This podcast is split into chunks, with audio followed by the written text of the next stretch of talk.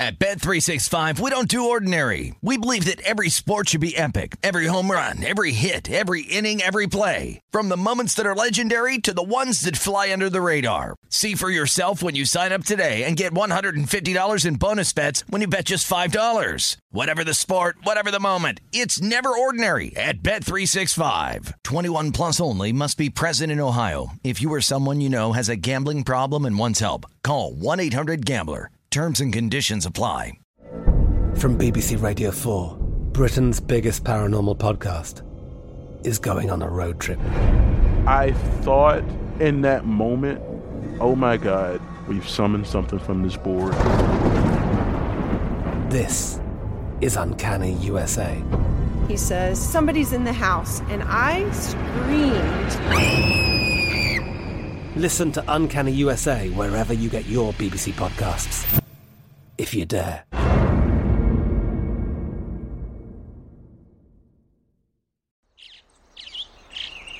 Getting ready to take on spring? Make your first move with the reliable performance and power of STIHL battery tools. From hedge trimmers and mowers to string trimmers and more, right now you can save $50 on select battery tool sets. Real STIHL. Offer valid on select AK system sets through June 16, 2024. See participating retailer for details. When you buy Kroger brand products, you feel like you're winning. That's because they offer proven quality at lower than low prices. In fact, we guarantee that you and your family will love how Kroger brand products taste, or you get your money back. So next time you're shopping for the family, look for delicious Kroger brand products because they'll make you all feel like you're winning. Shop now, in store, or online. Kroger, fresh for everyone. This is the Lombardi Line with Michael Lombardi and Patrick Meagher on VSIN. We begin our number two of the Lombardi line presented by BetMGM. Dave Ross alongside Michael Lombardi. We're going to have uh, Will Hill, the king of New York, join us later on this hour, and also Jonathan Von Tobel talk about everything in the NBA, including some summer league. Uh, Michael Phil Mickelson just finished up his day. It was not a good day. Seven over no. par. Philip will be uh, going home for the weekend along with Tiger Woods. So two of the most, well, probably the preeminent golfers that we've had in the last 20 years will not be making the cut at St. Andrews. And it, like you know, like we here in the United States, they a lot of Americans say Wimbledon, it's Wimbledon, right? We say St. Andrews, it's St. Andrews. Like they don't say T's over there, right? Yeah. I don't know what, what, it is they with the language, and they're going to tell us they invented the language. So I guess they right. have to be right. St. Andrews. Yeah. So they don't say those T's very often. Uh, but we do have some surprise uh, possibilities of missing the cut right now. Justin Thomas, another American, is on the cut line at even par. Uh, we'll see if he can make it because he was another one of those short favorites coming in. And again, right now, Cameron Smith still in the lead, eight under as he's got two holes to play the road hole, the famous 17th hole there, which is the most difficult hole, and then 18 with the Valley of Sin there in the front of the green, but maybe one of the easier holes out there. So we'll figure out how he finishes out and get you some numbers uh, before we shut it down for the day. When you look at, at the NFL, you know better than most how hard it is to repeat in the NFL. And sometimes even just to get back to where you were.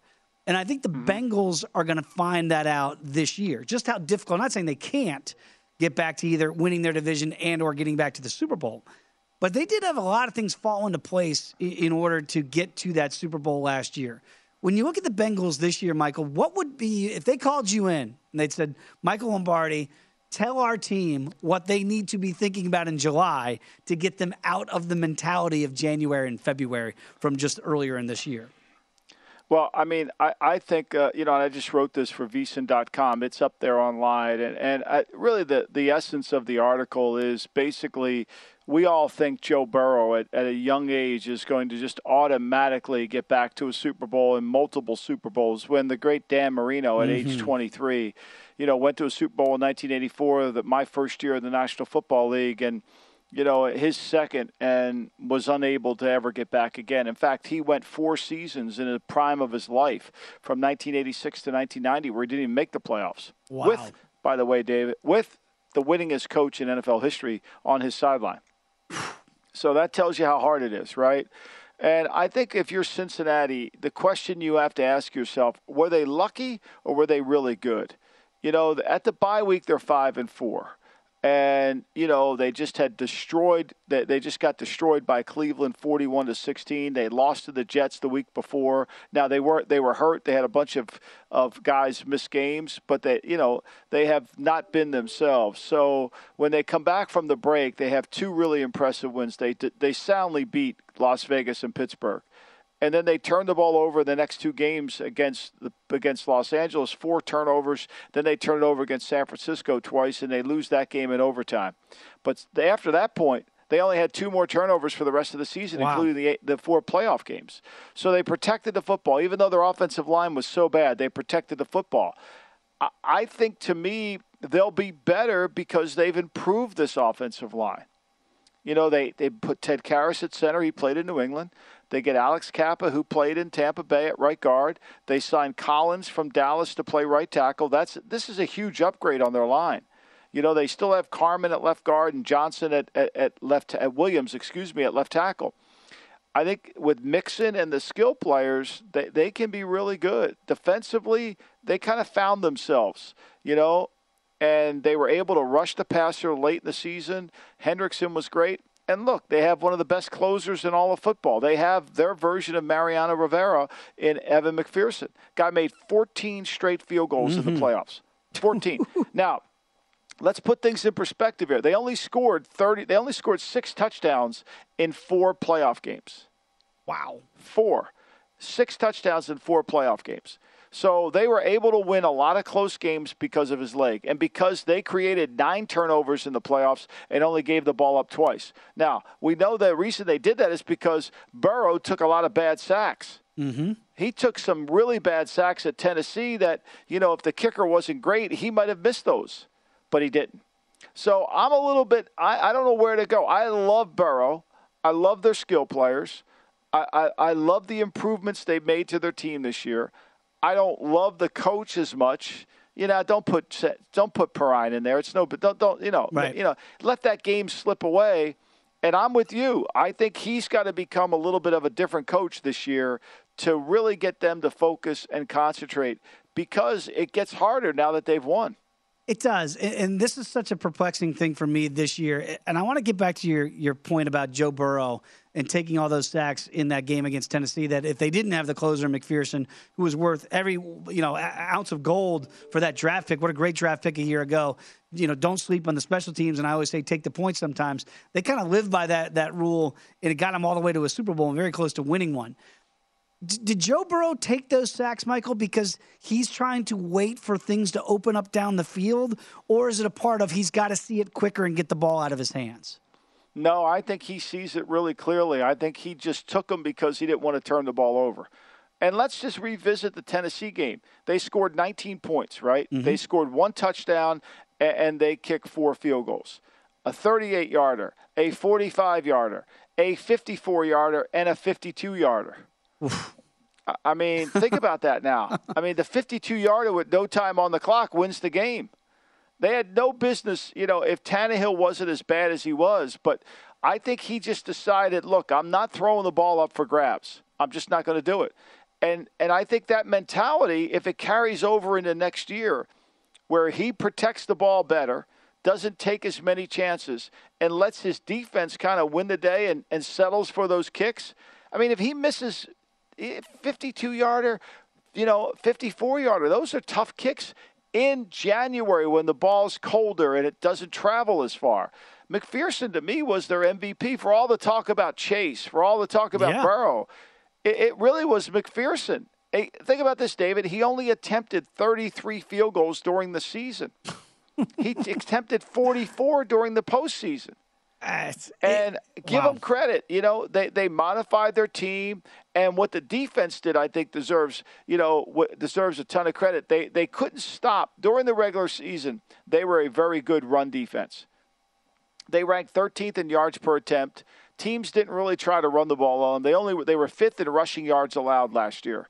But when it came playoff time, they modified it, right? They knew their pass defense wasn't great. They were 26th in the league in yards allowed. Now, a lot of that's because they score points. Right. They were seventh in the league in scoring. So they kind of shifted their emphasis towards playing more coverage, and they encouraged teams to run the ball until the Super Bowl until the Super Bowl when they basically said, okay, we're, you know, 23 carries by the Rams for 46 yards is all you're going to get. I mean, that Super Bowl is a remarkable game in the fact that the Rams couldn't run it. They turned it over twice. The Bengals didn't turn it over, and yet the Rams still won. It's an anomaly. It's not the way it normally goes statistically here. 20 to 1 for the Bengals to win the Super Bowl this year, to win the AFC and get back there.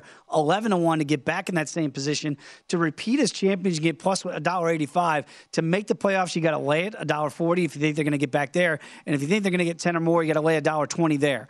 it is. It almost feels like the two teams that were in the Super Bowl last year – even though they were, we look at them as, as young coaches, certainly Sean McVay and Zach, Zac Taylor, they're kind of throwbacks in a way of they want to try to, to run the ball first and be physical defensively. So maybe not analytically what people are looking for in today's day and age, right? They go, why do the Bengals keep force feeding the run? You know, three yards in a cloud of dust.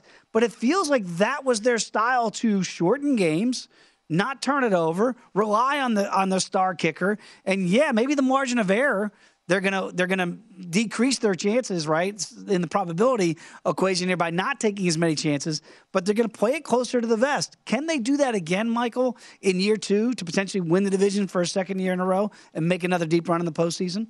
Well, look, they average 27 points a game. And when you say they run it, yeah, they can run it, but they can throw it. They make a ton of big plays. Right. I mean, they're able to make explosive plays.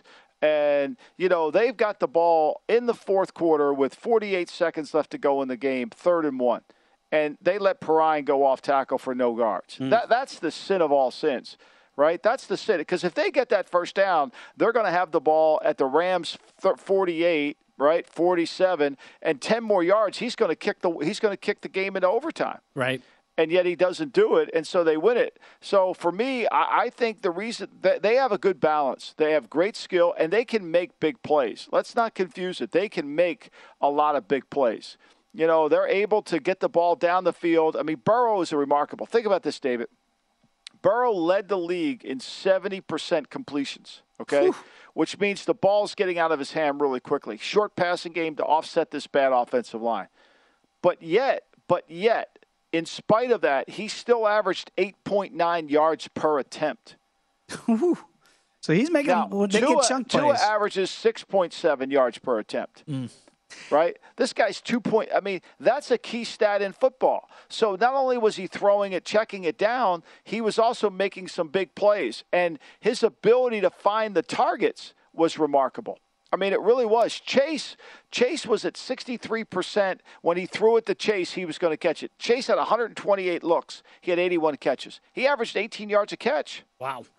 12 to 1 for Joe Burrow, by the way, to be MVP this year, if you think he can take an even bigger step. And again, people forget that rookie year in Washington, it, it all goes south with the ACL, and he's out. So he played about a half a year his rookie year. What a year, too, uh, for this kid. So it. And he's only going to get better, Dave. He's only going to get better. I mean, let's face it. He's just coming into his. And they can protect him better.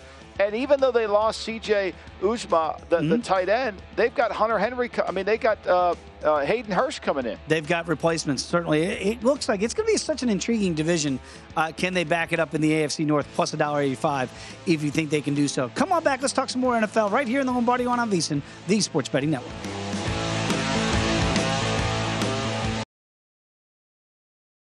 At Bet365, we don't do ordinary. We believe that every sport should be epic. Every home run, every hit, every inning, every play. From the moments that are legendary to the ones that fly under the radar. See for yourself when you sign up today and get $150 in bonus bets when you bet just $5. Whatever the sport, whatever the moment, it's never ordinary at Bet365. 21 plus only must be present in Ohio. If you or someone you know has a gambling problem and wants help, call 1-800-GAMBLER. Terms and conditions apply. From BBC Radio 4, Britain's biggest paranormal podcast is going on a road trip. I thought in that moment, oh my God, we've summoned something from this board. This is Uncanny USA. He says, Somebody's in the house, and I screamed. Listen to Uncanny USA wherever you get your BBC podcasts if you dare.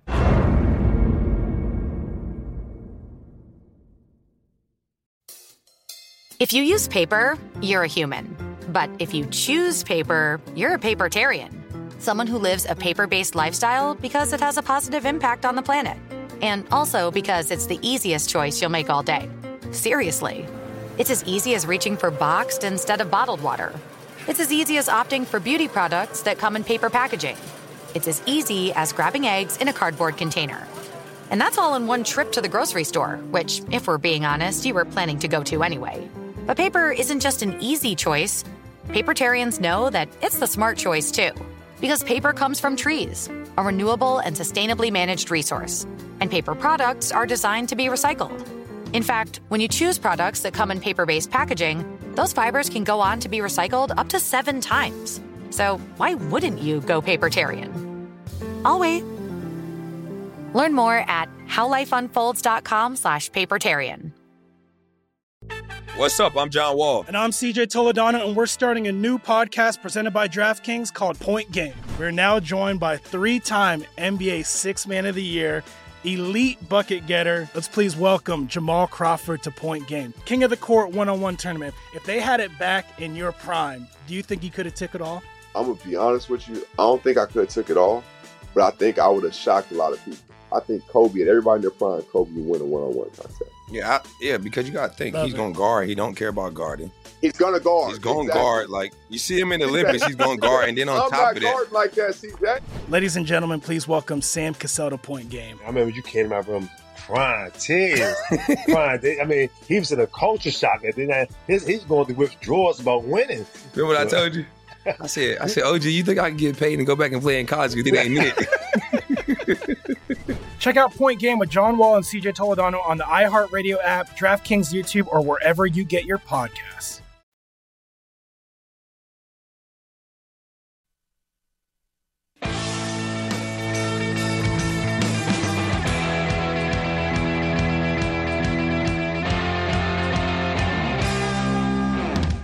The VSiN Summer Special is here. For only $19, you get everything VSiN has to offer from now to the end of July. Sign up today. You're going to get VSiN's daily best bets, including Adam Burke's daily MLB best bets, NFL preseason coverage. It's just around the corner. Premium articles on golf, UFC, and NASCAR. So if you want that full VSiN experience, which features a daily best bets email, every edition of Point Spread Weekly, use of our betting tools, and a live video stream whenever you want it, the cost is only $19 to be a subscriber through July 31st. So sign up now at VSiN.com slash summer.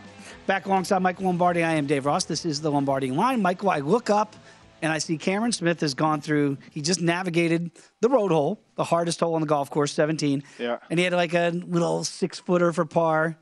Of course he makes it. When you've got DJ, a ticket on DJ, Dustin Johnson, you hate rooting against golfers. But Michael, can this guy make one mistake? He's eight under par through 17 holes.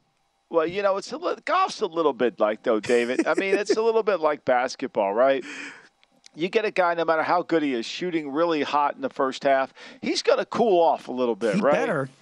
You know, I mean, he's. I mean, look, I'm not trying to jinx Cameron Smith. I love the country of Australia. I enjoyed my visit to Melbourne as much as anybody. I'm rooting for him as much as anyone. But he's going to cool off a little bit, and weather's going to change this. This is all going to kind of. Mm-hmm. Well, this could be upset, and you know, now I wouldn't be surprised if he if he birdies 18 coming in because 18's a birdie hole. Absolutely.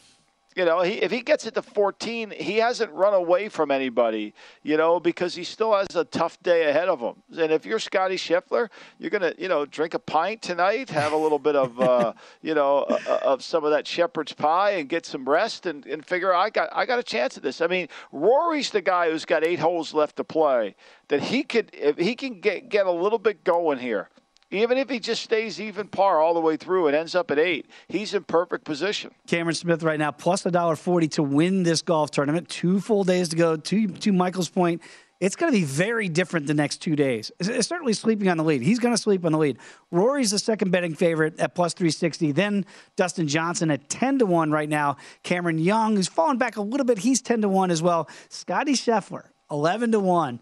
I'm with you, Michael. I look at that number and I go double digits on Scottie Scheffler, and yeah, you're going to go all right. Probably going to end up here. What right now? He's five off the lead, probably six off the lead.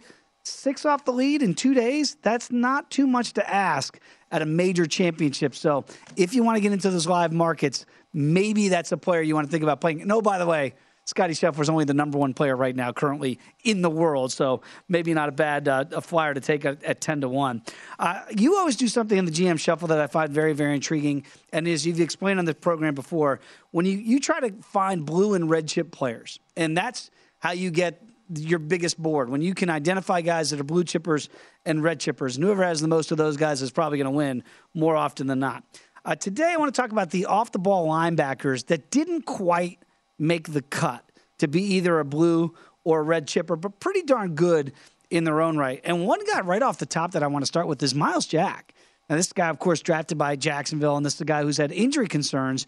But boy, when healthy, it looks like a, a pretty interesting player. Start off with Myles and tell me how close he is to being a red or a blue chipper. Well, I mean, Myles will always. Ha- Myles would have been a, a, a blue chipper under any circumstances. I mean, typically he's always been one of the best players on their team. You know, he can run. He's great. He makes uh, you know he makes plays in the passing game. And when we're talking about off the ball linebackers, what we're talking about is guys that play behind the line of scrimmage, Mm. right?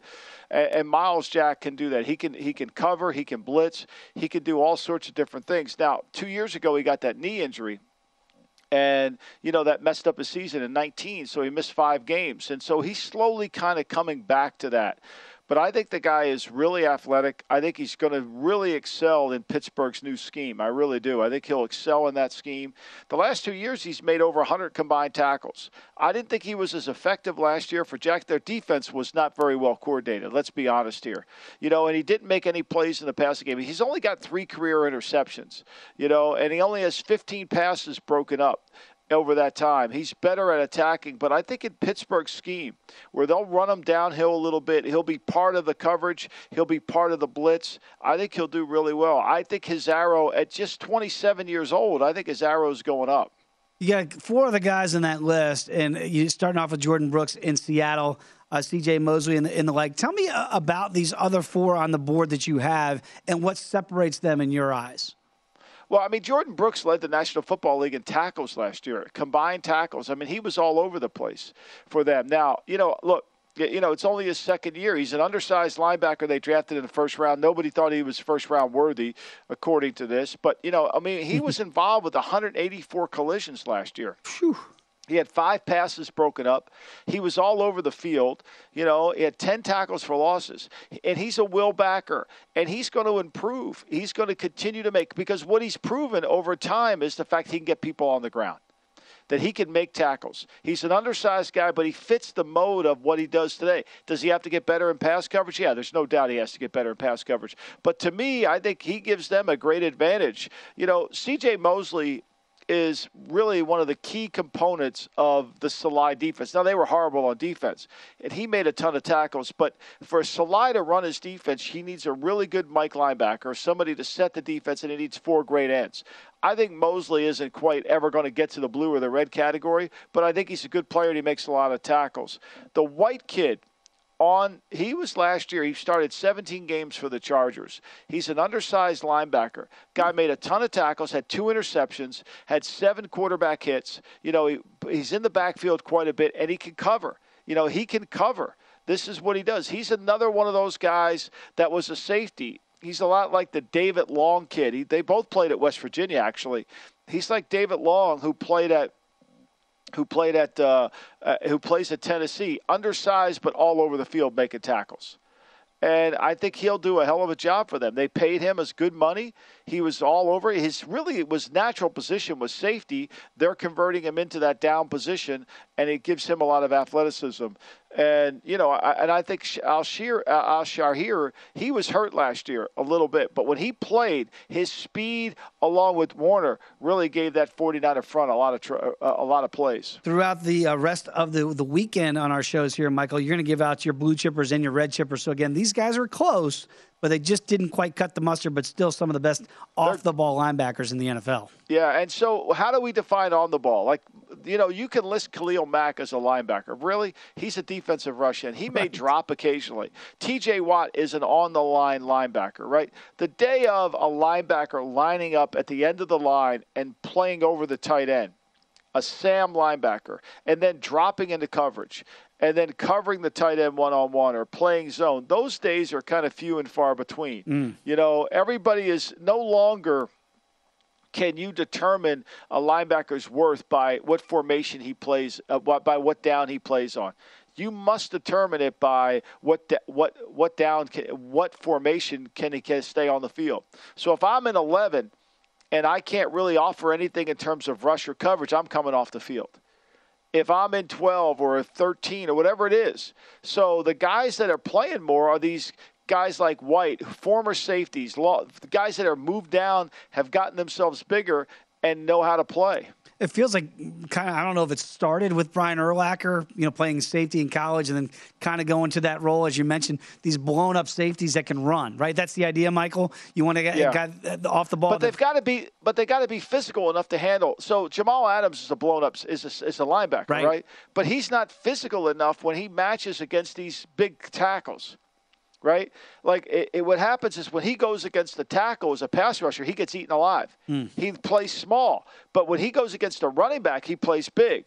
So there's the balance. It's just not as simple as we'll make him a linebacker. It's not.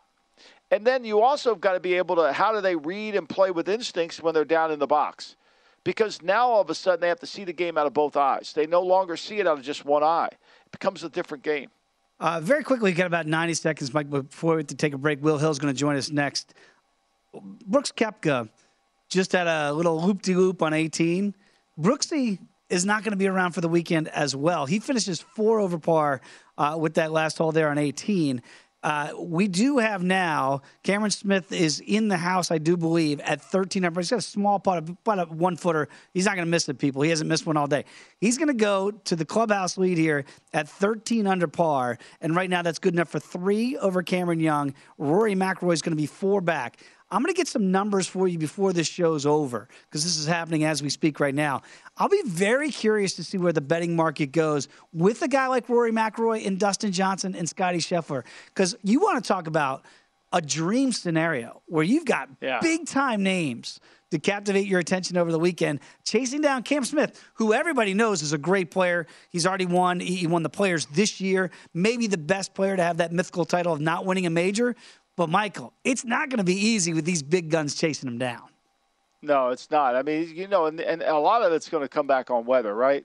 I mean, what, what's going to happen with the weather? I think that's going to be critical. They said it wasn't going to rain all weekend. They got a little rain, so they've already missed that one. They're already off the mark on that, saying we get no rain all weekend long. Got a little bit of that. I wonder if we'll get some more weather uh, coming in. When we come back, Will Hill, the King of New York, is going to join the program next on the Lombardi Line on VSiN, the Sports Betting Network.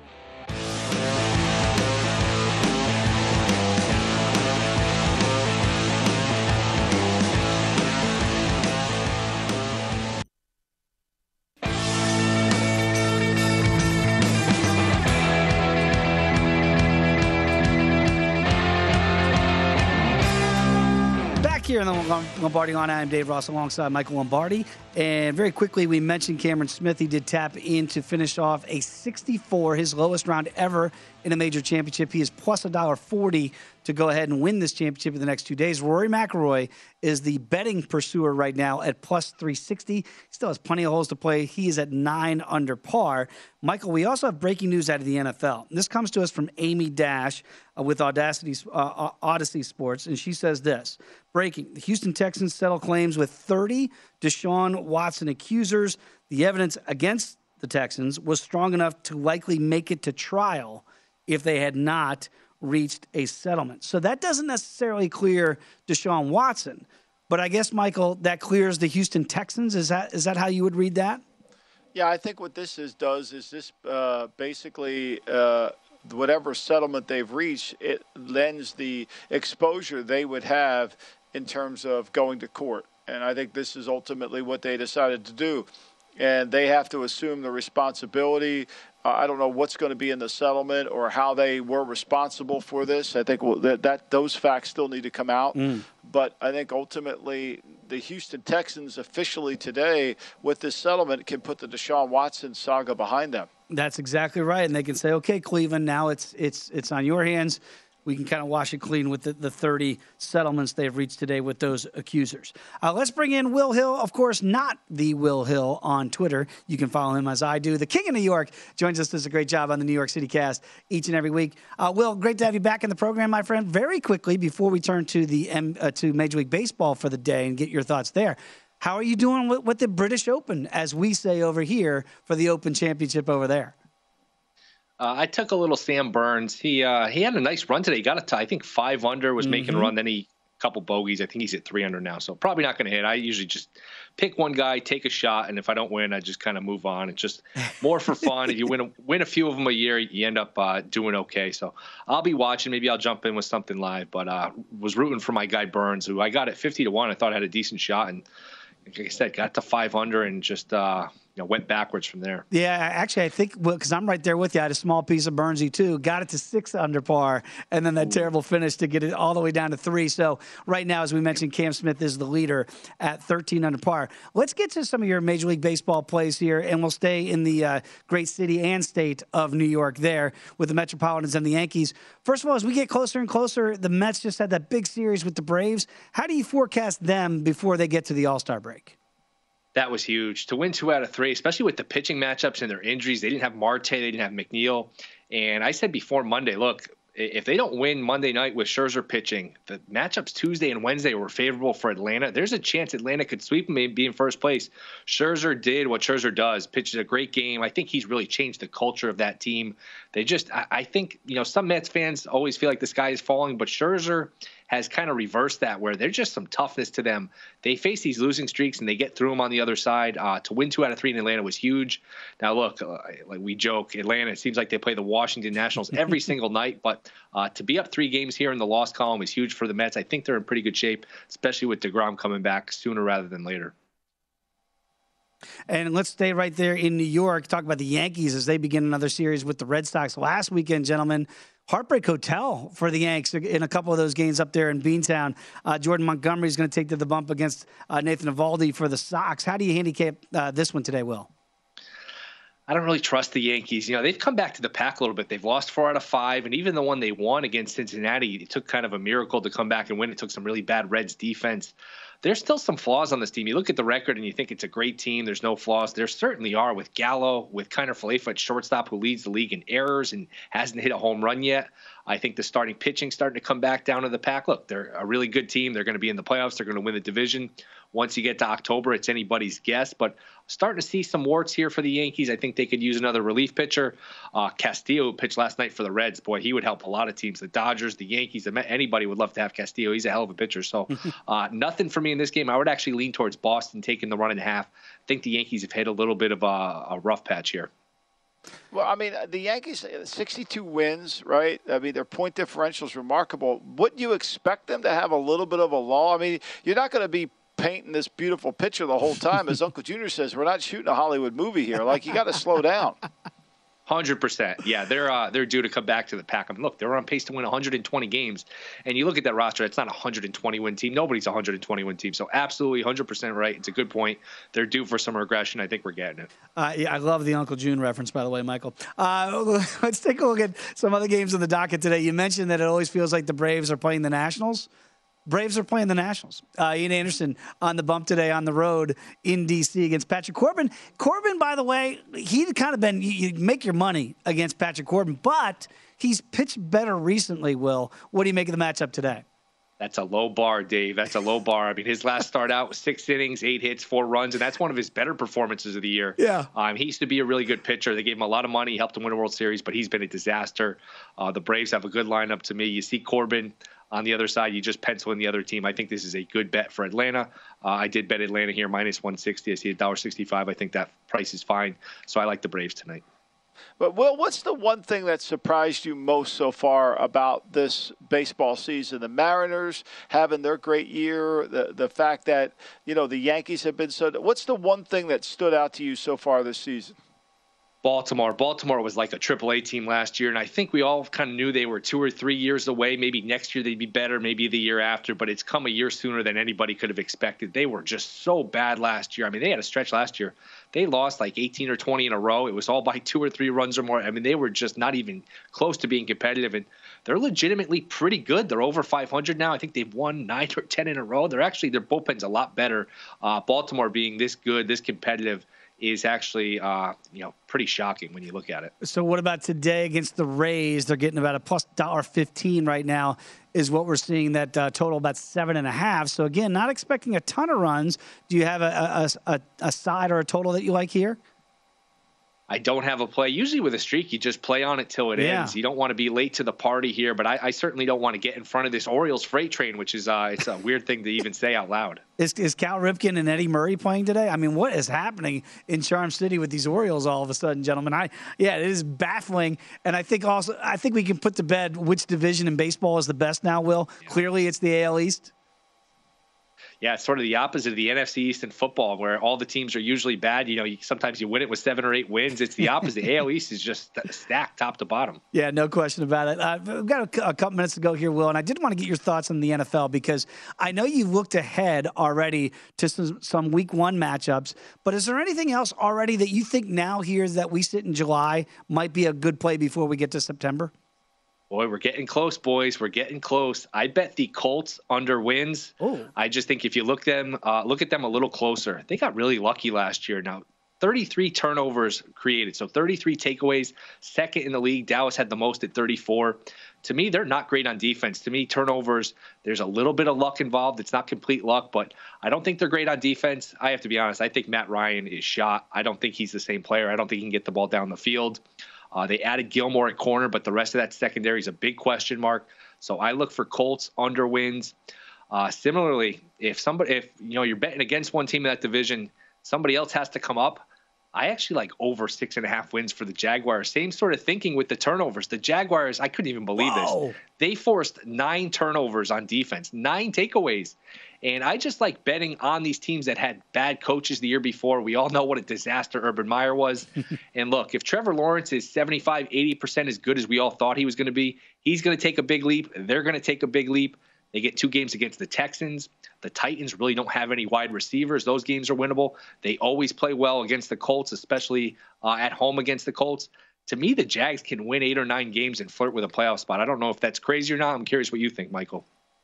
Well, I mean, I think look, the, anything's up from there. If you just get any professional coaching, they'll be much better offensively. I mean, they'll have a scheme at least, and we know he's getting coached in Trevor Lawrence. And defensively, they were a disaster upon disasters. The way they had Charlie Strong and all these other coaches, Joe Cullen coaching defense, it was a mess. You know, I don't agree with you on the Colts because I, I, I don't see Matt Ryan's arm shot. I see Matt Ryan taking a lot of hits. I see Matt Ryan getting the crap beat out of him. I watched the game in Buffalo, you know, where they he actually leads them back. They got a chance in Buffalo, get a bad call on the goal line. But I think the Colts, because of their run game, I think they're going to be better because Eberflus is out of there, and I think Bradley, along with, with John Fox, are a better coaching. So I, I could make your play with Jacksonville. I don't agree on the Colts. I think the Colts are still with that run game and their ability to have a veteran at quarterback. I, I think they can be pretty good. The thing that surprises me, gentlemen, too, we're talking about the Colts here for a second. How long are they going to go with this kind of Phil Rivers? Matt Ryan, Carson They're going to go until they get one, David. You're going to go until you get one. I mean, unless you're in their shoes, it's easy for us to say, get one, but where is one? Which one? You know, they they got to get one, right? They yeah. tried. I think I think we you just just keep throwing stuff against the wall until you hit. it's like one. Parcells said, you can't just call 1 800 quarterback. We know we need a quarterback. yeah. It's not that easy. Exactly. Exactly. So That's, you're trying to massage it.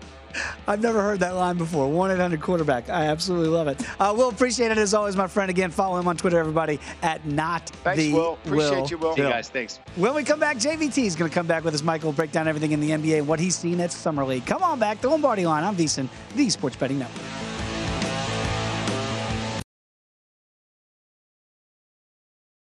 At Bet365, we don't do ordinary. We believe that every sport should be epic. Every home run, every hit, every inning, every play. From the moments that are legendary to the ones that fly under the radar. See for yourself when you sign up today and get $150 in bonus bets when you bet just $5. Whatever the sport, whatever the moment, it's never ordinary at Bet365. 21 plus only must be present in Ohio. If you or someone you know has a gambling problem and wants help, call 1-800-GAMBLER. Terms and conditions apply. I'm Katya Adler, host of The Global Story. Over the last 25 years, I've covered conflicts in the Middle East, political and economic crises in Europe, drug cartels in Mexico. Now I'm covering the stories behind the news all over the world in conversation with those who break it. Join me Monday to Friday to find out what's happening, why, and what it all means. Follow The Global Story from the BBC wherever you listen to podcasts.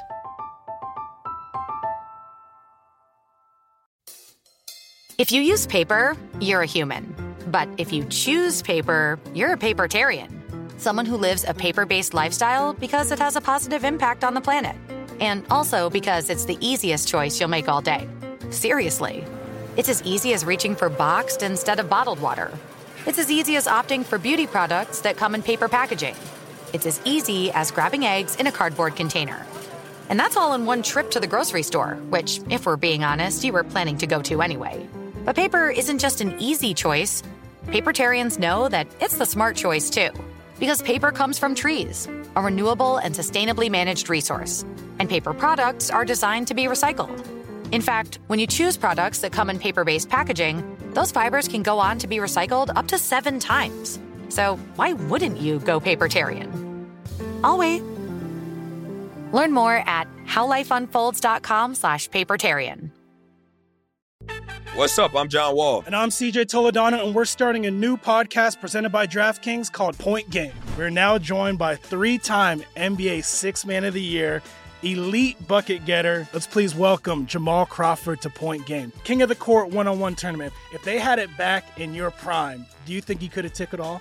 I'm gonna be honest with you. I don't think I could have took it all, but I think I would have shocked a lot of people. I think Kobe and everybody in their prime, Kobe would win a one on one contest. Yeah, I, yeah, because you got to think Love he's it. going to guard. He don't care about guarding.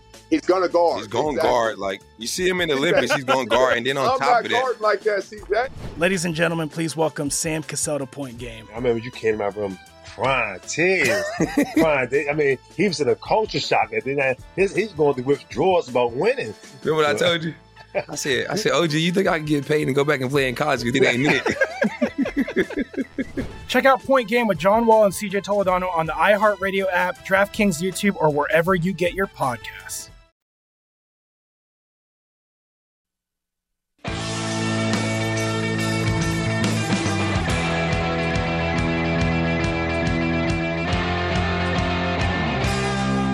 BetMGM, the king of sportsbooks, unleashes the spirit of Las Vegas with BetMGM rewards. Every time you make a wager at BetMGM, you're going to earn BetMGM rewards points that you can redeem for online bonus credits like free bets and risk-free tokens. Planning a trip to Vegas? Come on out. Convert those BetMGM points into MGM rewards points that you can use towards dining, shows, hotel rooms at over 20 MGM resort properties located in the Las Vegas Strip and nationwide. BetMGM Rewards is sports betting's premier loyalty program featuring exclusive offers, incredible experiences, and valuable perks when you wager in the BetMGM app. Sign up with BetMGM or log on today to get an even bigger piece of the action with BetMGM Rewards. Eligibility restrictions to apply. Visit BetMGM.com for terms and conditions. Must be 21 years of age or older to wager. Please gamble responsibly. If you have a problem, call 1 800 Gambler. Back on the Lombardi line with Michael Lombardi, I am Dave Ross, and our producer, Stephen Bond. Right before I, we came out of break, Michael, he just said, Rory McIlroy for Eagle. I don't know if he made it or not. He did not, says Stephen Bond, but he has a ch- would have had a chance to hop within two of the lead at the British Open over there. So we'll keep you updated as they conclude. I mean, that's what we were talk. We talked about that earlier in the show. I didn't think Rory's number was going to get. I, I mean, it was the pl- the time to play Rory was when he was when he was just two under on the day. Mhm. Now it's gonna. You're not going to get a good number on him right now. No, he was a- as high as six to one. That's now it's four to one, and I'm seeing about two fifty in the betting market. So Rory making his move as we expected him to do. Uh, we're going to welcome in uh, Jonathan Von Tobel, host of the Edge with Matt Youmans uh, daily here on VSiN. You can follow him as I do on Twitter at me JVT.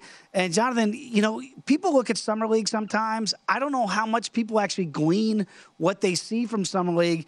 But have you seen anything so far? Because you guys are there each and every day. You got a, great assignment and certainly a, great perch of the action going on there. Can you take anything away from some of these teams in Summer League and say, hmm, I might now have a better sense of what I could see in the regular season?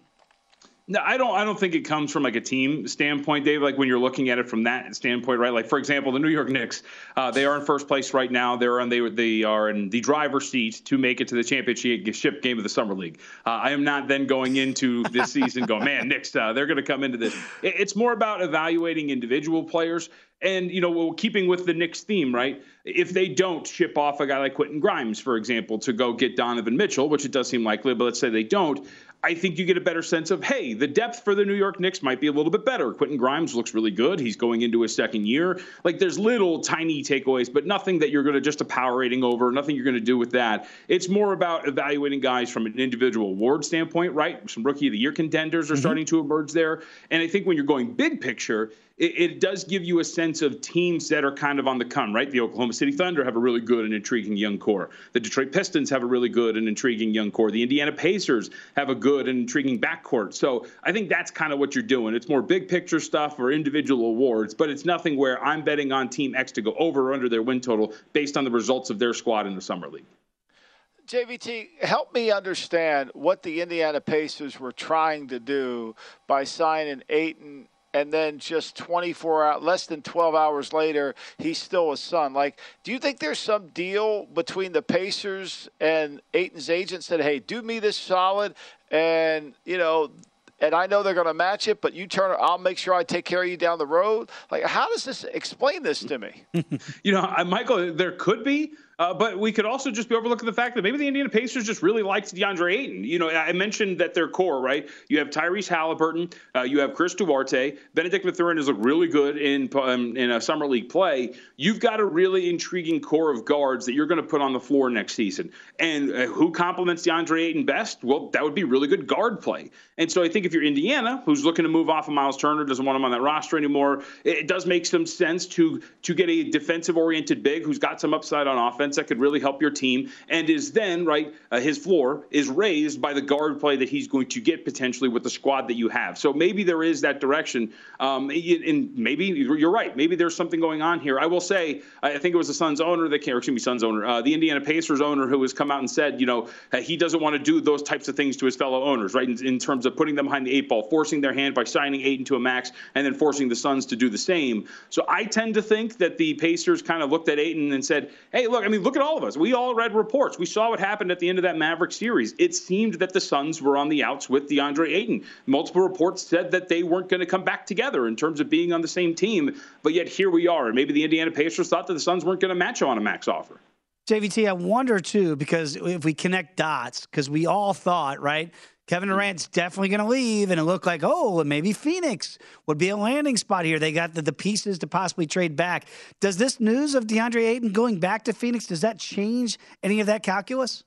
Uh, absolutely. Uh, it seems that the Suns would pretty much be off the board now at this point, Dave. So, because he's a restricted free agent, there's a lot of things that happen. Uh, for example, he can't be traded until January 15th if they were going to trade him. He can veto any trade that he wants over the course of the next calendar year. Uh, he can't be traded to the Indiana Pacers, who offered him that that. Um, uh, that uh, the qualifying offer, excuse me, um, within in a calendar year. So there's things there that change. So going back to what you're talking about, Ayton was presumed to be part of any sort of package. Well, since he can't be traded till January 15th, at least until January 15th, the Phoenix Suns are probably not trading for the for Kevin Durant, which then means you spin this out and you look around and you go, well, the Miami Heat don't really have a package that would be mm-hmm. uh, worthy of Kevin Durant.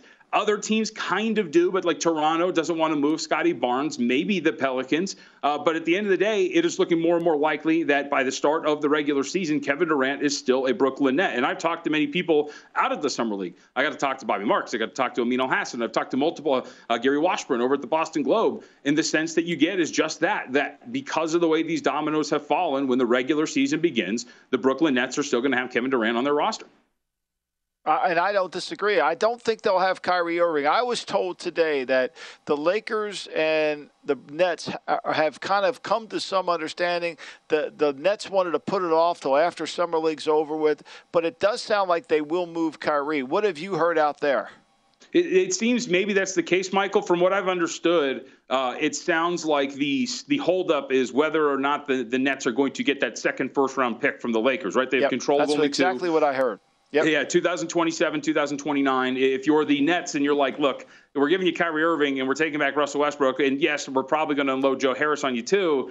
And like, we want a second round, we want a second first round pick, and that seems to be the holdup. But what's what's really fascinating is you read a report, I think it was the New York Post, Michael, that said now all of a sudden Kyrie Irving, oh, I'll play in Brooklyn, oh. and I think that I think that Irving has kind of realized like oh wait, like I'm not really viewed like Kevin Durant, right? Like I'm not a hot commodity. I, I, I and this I'm just you know speculating here, but like I'm a guy who has not played very many games over the last three seasons. I'm somewhat fickle with my availability and my commitment. Teams don't want to really ship off assets for me, especially on an expiring contract. And now all of a sudden, I think Kyrie sees a writing on the wall, sees that Kevin Durant might be sticking around in Brooklyn because he has to, and maybe when everything is said and done, it's still Kyrie and Kevin Durant both on the Brooklyn Nets roster. And this is what's so fascinating yeah. about this market now. They're 18 to 1 now to win the championship yeah. next year, right? But they, David, that's why they're not moving it. They're not moving it because the book's smart enough to know that.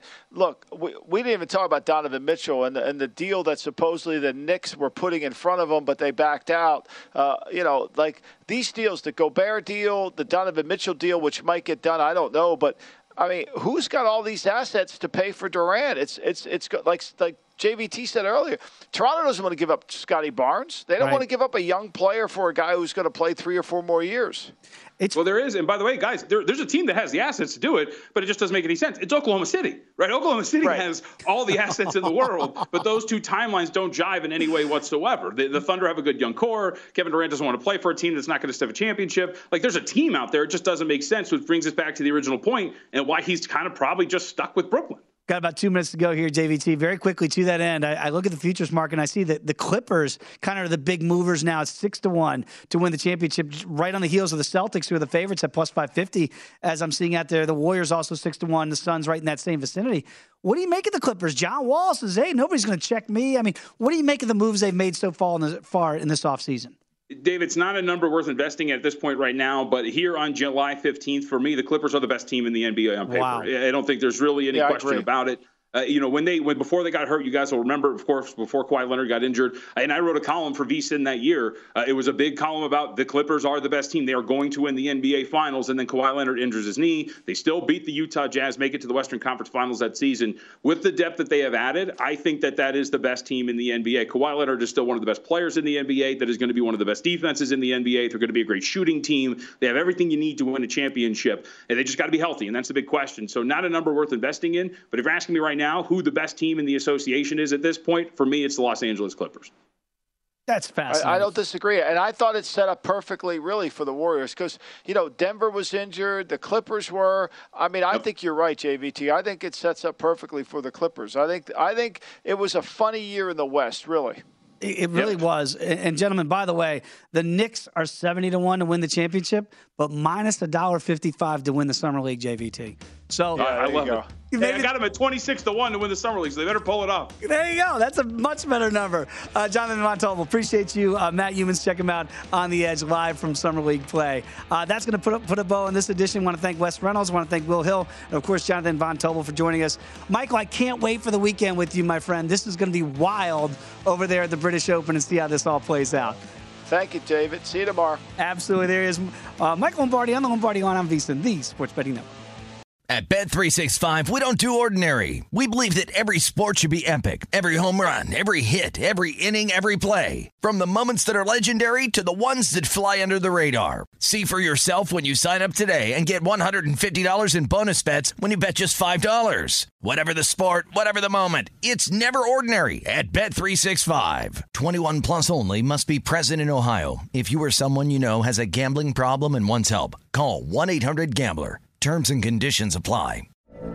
From BBC Radio 4, Britain's biggest paranormal podcast is going on a road trip. I thought in that moment, oh my God, we've summoned something from this board. This is Uncanny USA. He says, Somebody's in the house, and I screamed. Listen to Uncanny USA wherever you get your BBC podcasts, if you dare.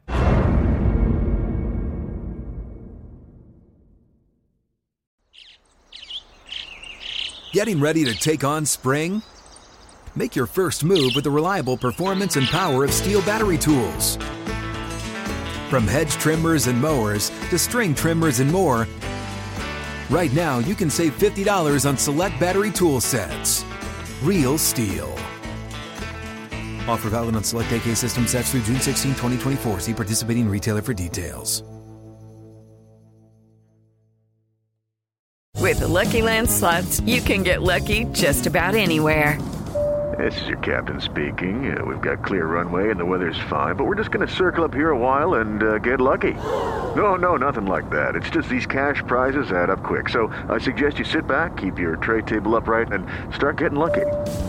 Play for free at LuckyLandSlots.com. Are you feeling lucky? No purchase necessary. Void where prohibited by law. 18 plus terms and conditions apply. See website for details.